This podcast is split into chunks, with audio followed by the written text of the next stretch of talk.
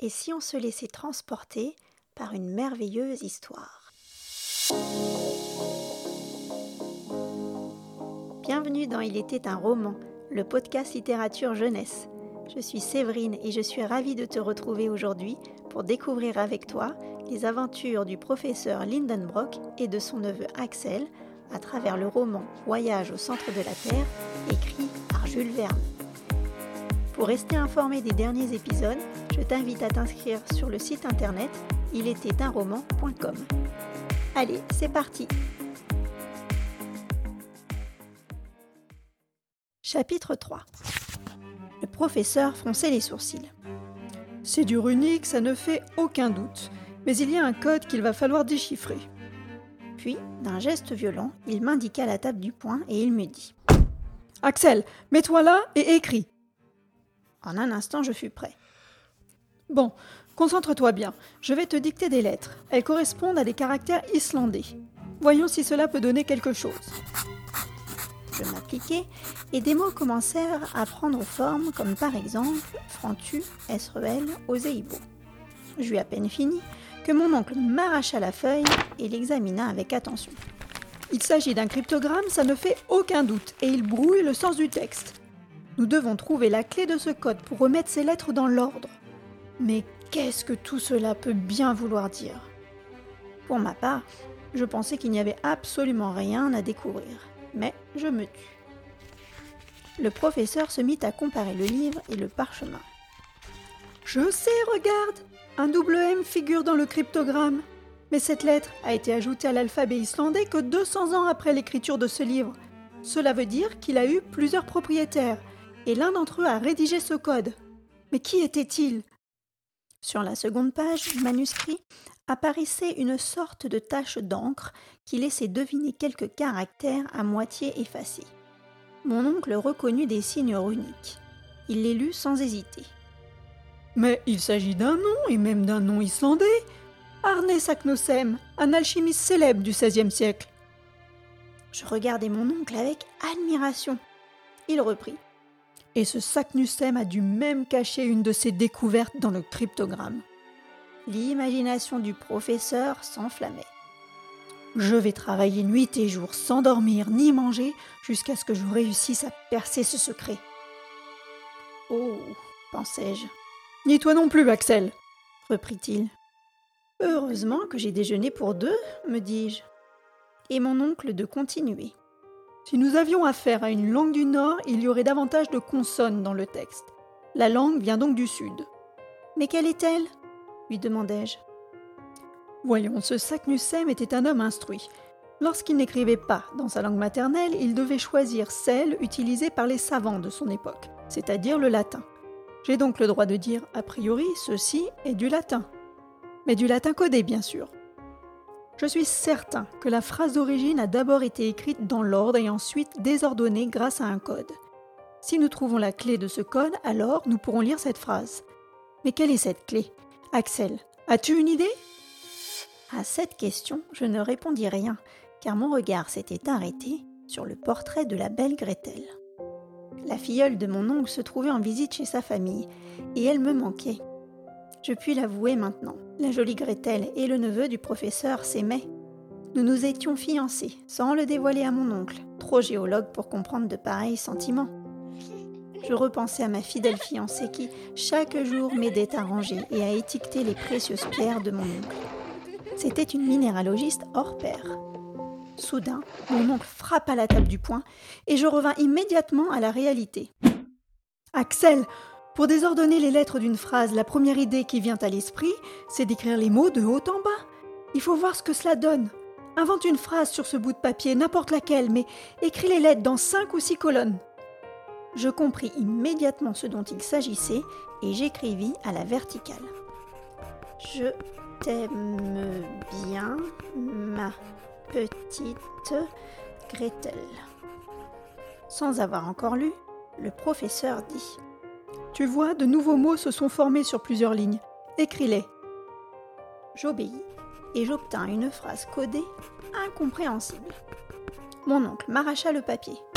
Parfait Cela ressemble déjà beaucoup plus au vieux document. Le génie de mon oncle m'a impressionné. Il reprit. Donc, je ne connais pas la phrase que tu viens de noter, mais pour la lire, il me suffira de la réécrire en ligne. Et mon oncle, à son grand étonnement, et surtout au mien, lut Je t'aime bien, ma petite Gretel. Hein? Oui, en amoureux maladroit, sans m'en rendre compte, j'avais écrit cette phrase embarrassante. Hein? Tu aimes Gretel? Oui, euh, non, balbutiai-je. Ah, tu aimes Gretel? reprit-il machinalement. Allez, continuons et appliquons ma règle au document. Mon oncle, complètement absorbé par son idée, oubliait déjà mes mots imprudents. Le moment venu de faire son expérience capitale, le professeur Lindenbrock était visiblement ému. D'une voix grave, il me dicta la série suivante. M E S U N K ces lettres seules ne voulaient rien dire. J'attendais alors avec impatience que le professeur dévoilât enfin une phrase dans un latin impeccable. Mais la réalité fut bien différente. Mon oncle agacé s'emporta. Cela ne fonctionne pas, cela n'a aucun sens. Il traversa le cabinet comme une fusée, descendit l'escalier en trombe et s'enfuit à toutes jambes. Chapitre 4 Marthe accourut et s'écria. Il est parti? Oui, complètement parti, répondis-je. Eh bien, et son déjeuner? Il ne le prendra pas. Et son dîner? Il ne le prendra pas non plus. Comment? Non, Marthe, il ne mangera plus, ni lui, ni personne d'autre dans la maison. Mon oncle nous met tous à la diète jusqu'à ce qu'il ait déchiffré un vieux livre, ce vieux grimoire qui est absolument indéchiffrable. Mon Dieu, il nous reste plus qu'à nous laisser mourir de faim. La vieille servante, sérieusement alarmée, retourna dans sa cuisine. Une fois seule, je fus pris par l'envie d'aller tout raconter à Gretel. Mais comment faire pour quitter la maison? Et s'il m'appelait? Et s'il voulait recommencer à travailler sur le décodage du cryptogramme? Et si je ne répondais pas à son appel Que se passerait-il? Au fond, je savais qu'il était plus sage de rester nous venions de recevoir une collection de géodes siliceuses qu'il fallait classer. Je me mis au travail. Mais je n'arrivais pas à me concentrer. Mon esprit était complètement absorbé par l'affaire du vieux document. Ma tête bouillonnait et un sentiment d'inquiétude commença à me gagner. J'avais le pressentiment qu'un événement grave allait survenir. Au bout d'une heure, mes géodes étaient parfaitement classées. Je m'accordai alors une pause confortablement installée dans le grand fauteuil. J'allumai ma pipe et de temps en temps je tendais l'oreille pour entendre si des pas retentissaient dans l'escalier. Mais rien. Où pouvait être mon oncle? Dans quel état d'esprit rentrerait-il? Remotivé, prêt à tout recommencer ou découragé? Je m'interrogeais ainsi. Puis, machinalement, je repris la feuille de papier où était inscrite cette série de lettres totalement incompréhensibles. Je pensais Qu'est-ce que cela signifie? Je cherchais à grouper ces lettres de toutes les manières possibles pour parvenir à former des mots compréhensibles. Certes, je réussis à regrouper une majorité de mots en latin, ce qui donnait raison à mon oncle, mais des mots tirés du français, de l'anglais et de l'hébreu subsistaient. J'étais perdu. Au total, quatre langues différentes se mélangeaient dans cette phrase absurde. Je me cassais la tête face à ce problème. J'étouffais et me sentis même emporté par une sorte d'hallucination. Je n'en pouvais plus, il me fallait de l'air. Sans réfléchir, je me mis à m'éventer avec la feuille de papier et je voyais défiler le verso puis le recto. Le verso puis le recto, et ainsi de suite. Et soudain, pendant un de ces moments furtifs, je crus voir apparaître des mots parfaitement lisibles, des mots latins. Je venais de découvrir la clé. Le professeur avait eu raison sur la disposition des lettres et sur la langue du document. Il ne lui manquait plus qu'un petit rien pour pouvoir lire cette phrase latine, et ce rien, le hasard venait de me l'offrir. Imaginez combien je fus ému. Mon calme retrouvé, je me mis à lire à haute voix la phrase tout entière. Je fus à la fois glacée et emportée par cette incroyable découverte et complètement affolée d'apprendre que dans le passé, quelqu'un avait osé la réaliser. Ah non, non, non, non, non, non. Mon oncle ne doit surtout pas savoir. S'il le découvrait, lui aussi entreprendrait ce voyage. Et rien ne pourrait l'arrêter, pas même les risques et les dangers qu'une telle aventure représente. Je le connais, et il m'emmènerait avec lui, et nous n'en reviendrions jamais. Jamais. J'étais dans un état de surexcitation difficile à décrire.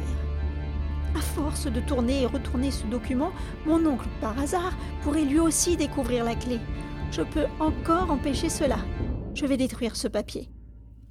Mon regard s'arrêta sur les petites flammes qui crépitaient dans la cheminée.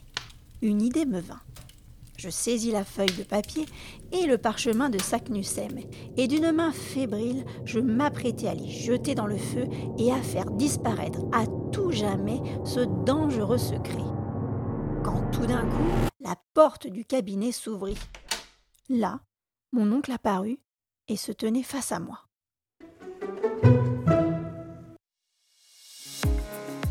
Et c'est la fin de l'histoire pour aujourd'hui. Je t'invite à revenir et à écouter très vite la suite des aventures du professeur Lindenbrock et d'Axel. Et si toi aussi tu aimes les podcasts d'Il était un roman, merci de me laisser 5 petites étoiles sur ton application podcast et viens t'inscrire sur le site internet roman.com. Merci pour ton écoute et à très vite